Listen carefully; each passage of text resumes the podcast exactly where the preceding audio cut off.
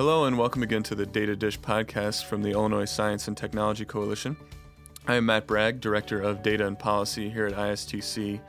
Um, today on the show, we talk with Professor Brandon Cox from the Southern Illinois School of Medicine uh, to talk about some of her research in hearing loss and restoration. So here's our discussion with Professor Cox.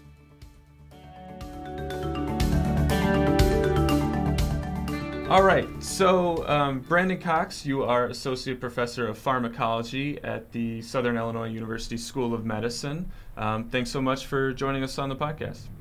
My pleasure. Great. So, I want to get into sort of your research efforts and um, you know how you became interested in your fields, um, and then a little bit on your journey. So, if we can work kind of back from there. So maybe start with um, just what your research interest is, um, and then sort of how you became interested in the field.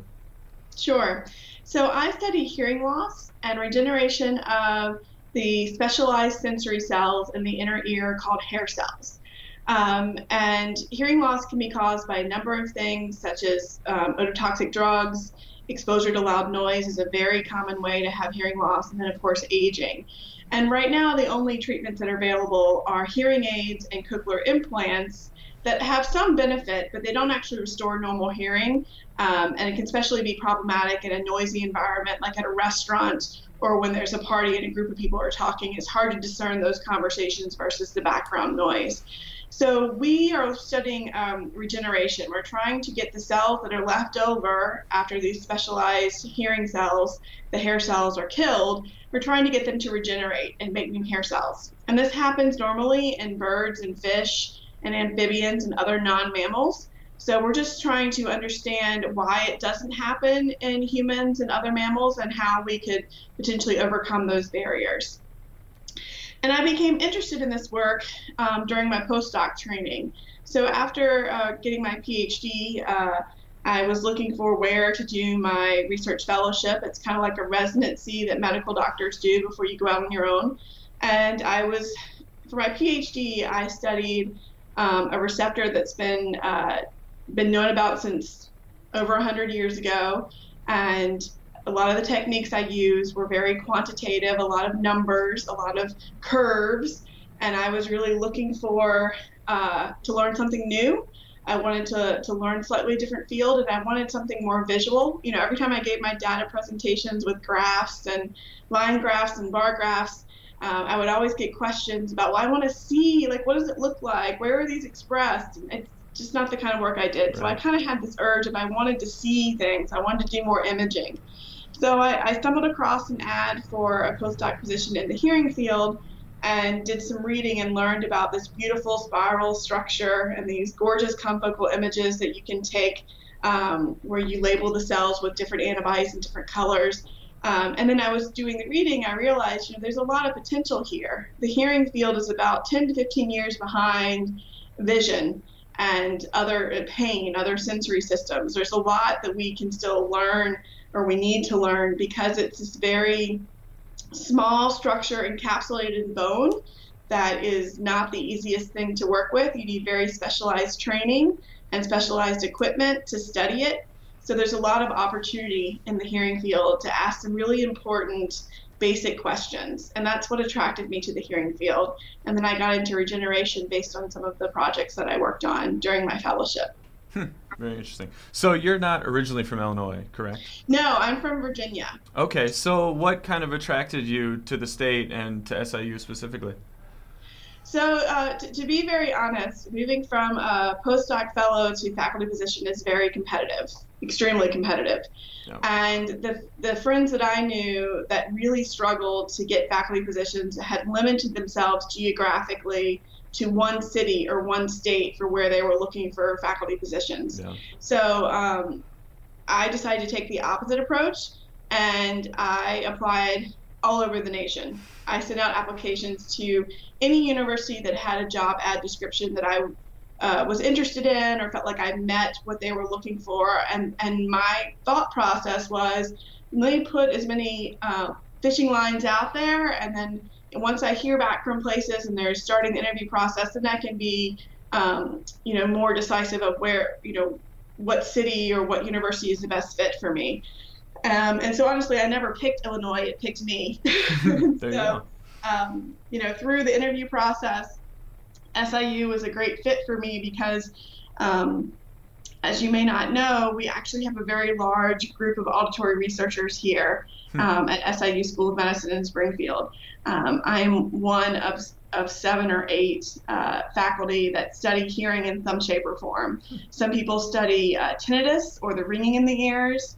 Others study uh, age-related hearing loss. Um, there's other people that are trying to develop drugs to protect the, the hair cells against noise or ototoxic drugs. And then I'm doing the opposite. I'm trying to take a system that's been damaged and trying to regenerate.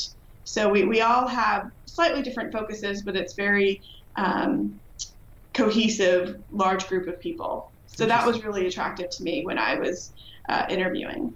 So is that that's kind of a cluster of hearing research, right, at, at SIU Springfield? So is that already there, or sort of do you know the yes. evolution of that? Yeah, that's that's been here for decades. So um, one of the founding members of the auditory research group, uh, Dr. Don Caspary, has been here over 40 years before the building existed. Um, oh, he was one of the first faculty members recruited to SIU School of Medicine when it was created.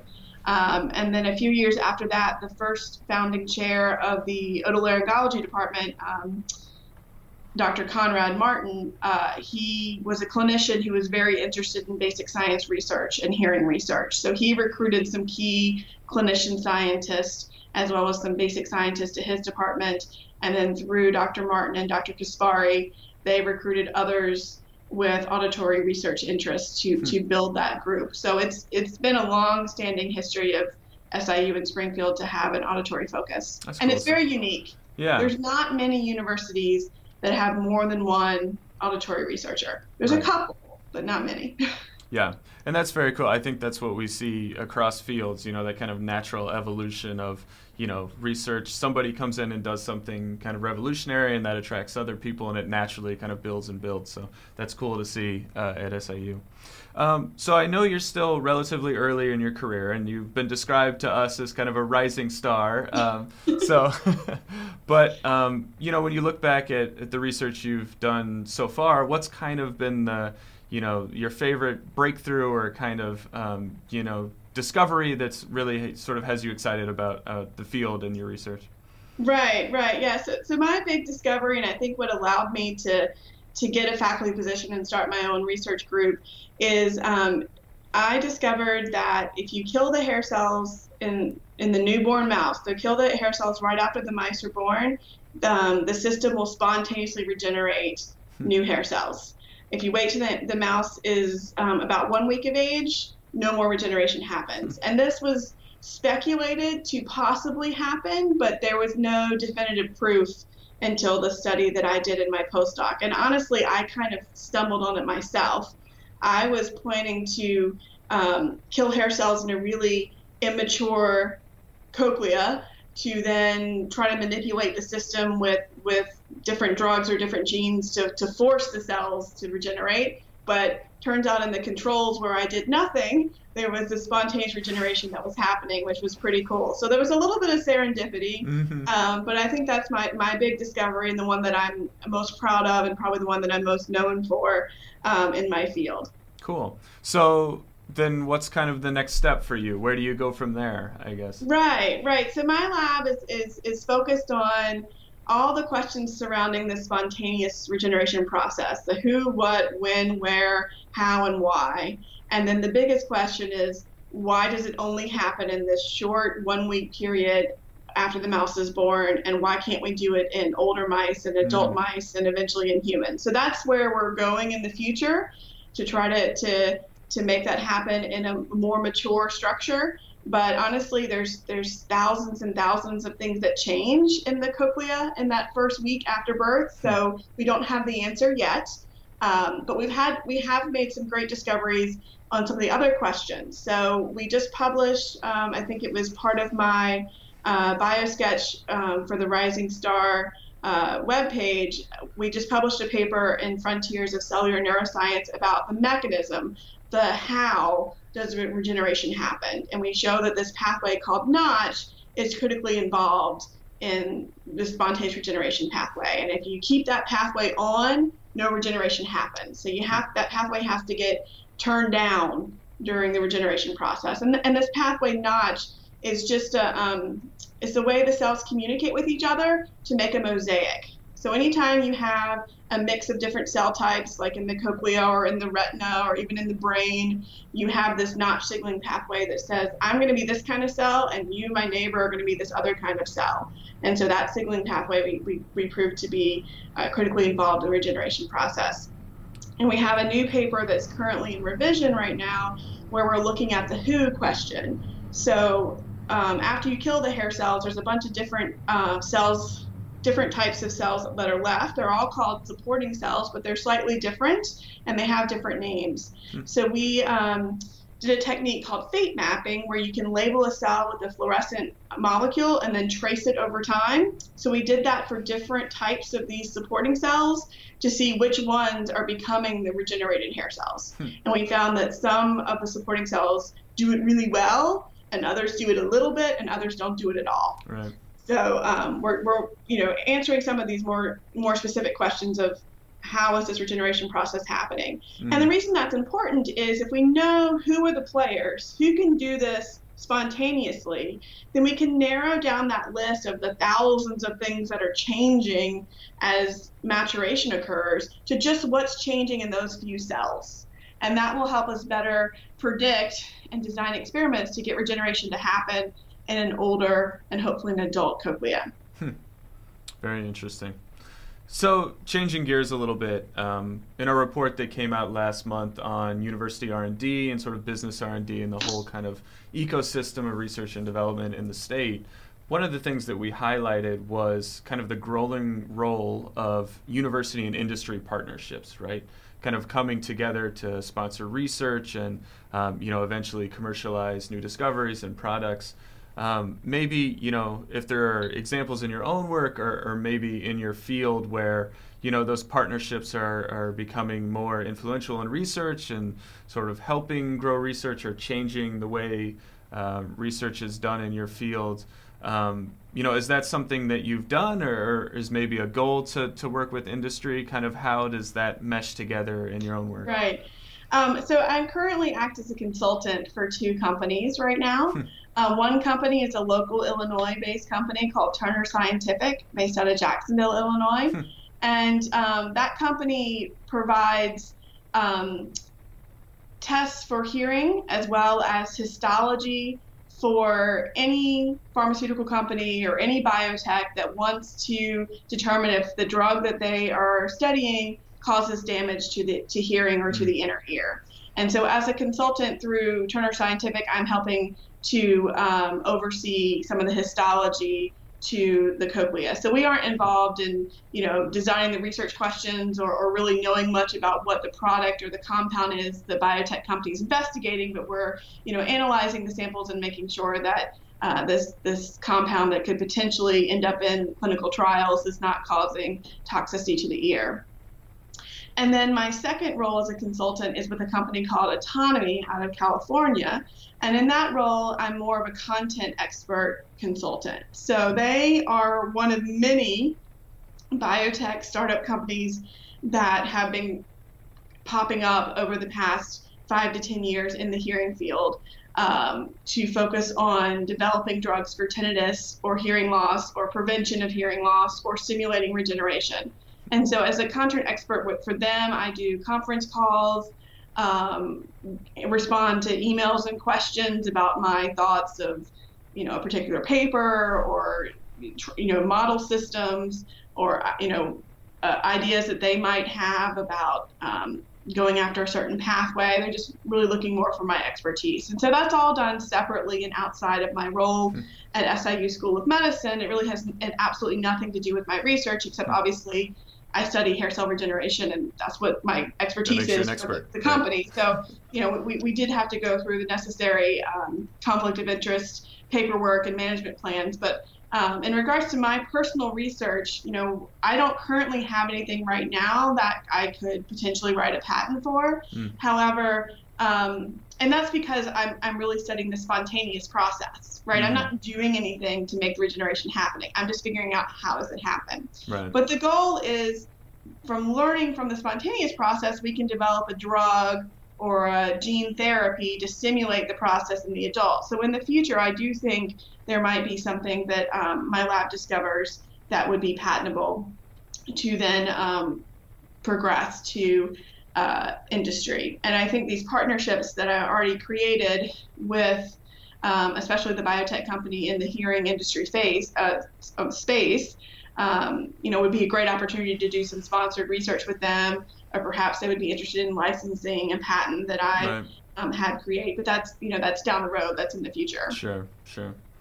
So, I mean, maybe taking a more of a 30,000 foot view of kind of commercialization, and you know, this is something that we've been tracking for a decade now, kind of the growth of you know university research, you know, being commercialized and sort of you know pivoting to you know be released to the wider market. Um, you know, what's your view on kind of how that's changed university research? Um, I think you know maybe from our point of view, it's you know that that gap from university research to a product hitting the market is becoming smaller and smaller. Um, you know, is that something you're seeing in your own field? Um, is that something that you know you mentioned kind of um, looking to do that in the future? Um, sort of how do you view that whole relationship and sort of how it's changed university research? Yeah, so I definitely think that it's getting um, much more common uh, for university developed pro- product to, to make it into industry or into trials. Um, you know, I came from, I did my PhD at Georgetown University, mm-hmm. and you may not be aware, but Allegra was originally discovered by a faculty member in my old department. And so that was, you know, many decades ago that then made it to the clinic and now is, I think, even generic. Um, and then uh, the HPV vaccine, the first one, um, I think is called Guardia or something like that. Huh. Um, that was also discovered by a, um, or initially came from a, a, lab at Georgetown. So I was always aware of this, even as a graduate student.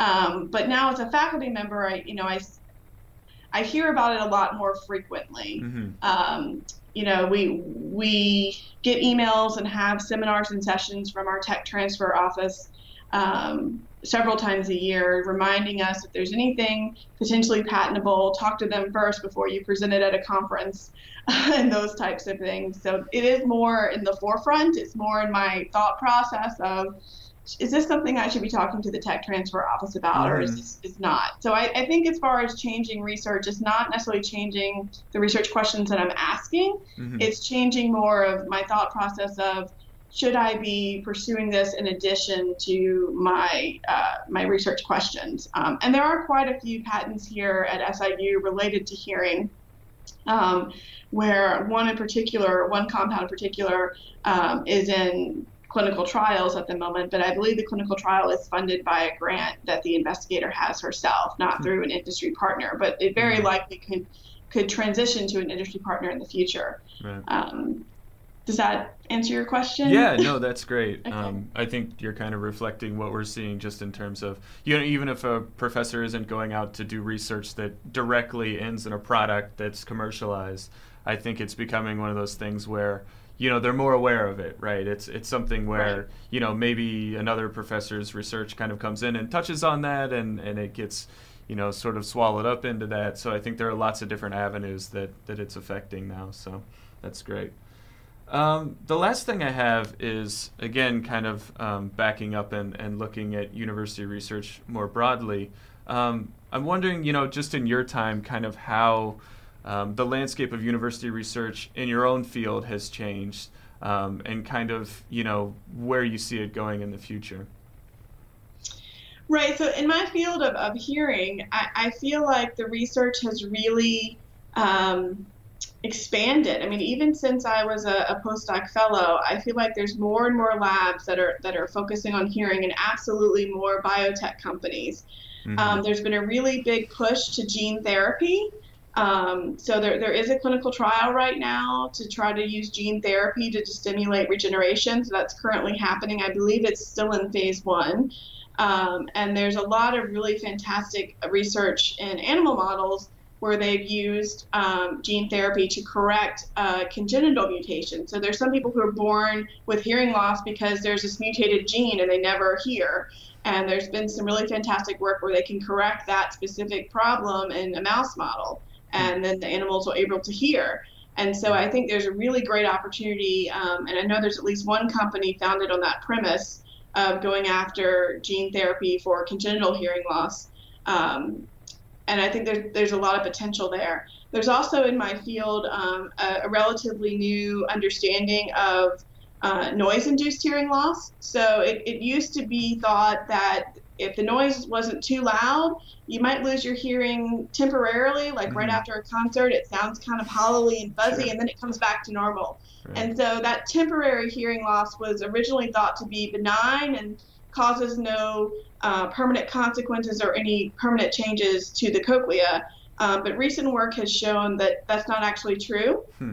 It um, there are um, about 10 to 15 connections between each hair cell to the neuron. They're called synapses, right? And so what the study showed is that when you have these mild noise exposures that are supposed to be benign, you're actually losing some of those synapses and they don't grow back.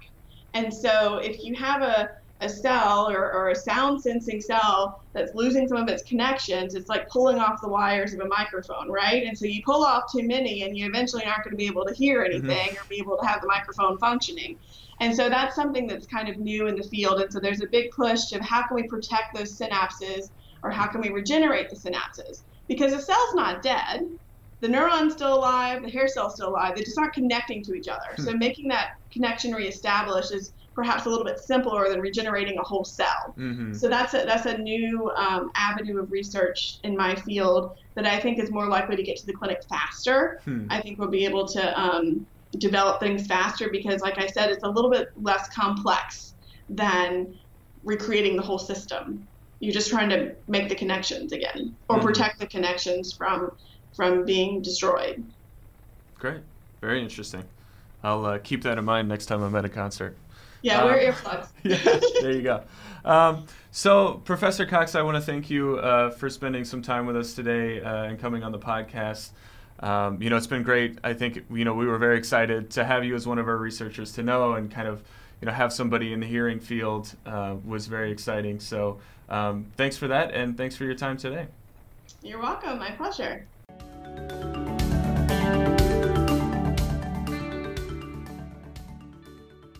Our thanks again to Professor Cox for coming on the podcast. Again, she was one of our researchers to know. The full list of researchers can be found on our website, istcoalition.org slash data. There you can also find our Illinois Innovation Index. Um, our latest issue was on research and development in the state, including at the academic level. Be sure to check that out on the website. Um, also, stay tuned for more episodes where we talk to researchers and leaders from around the state's tech and innovation community. Um, until then, thanks for listening.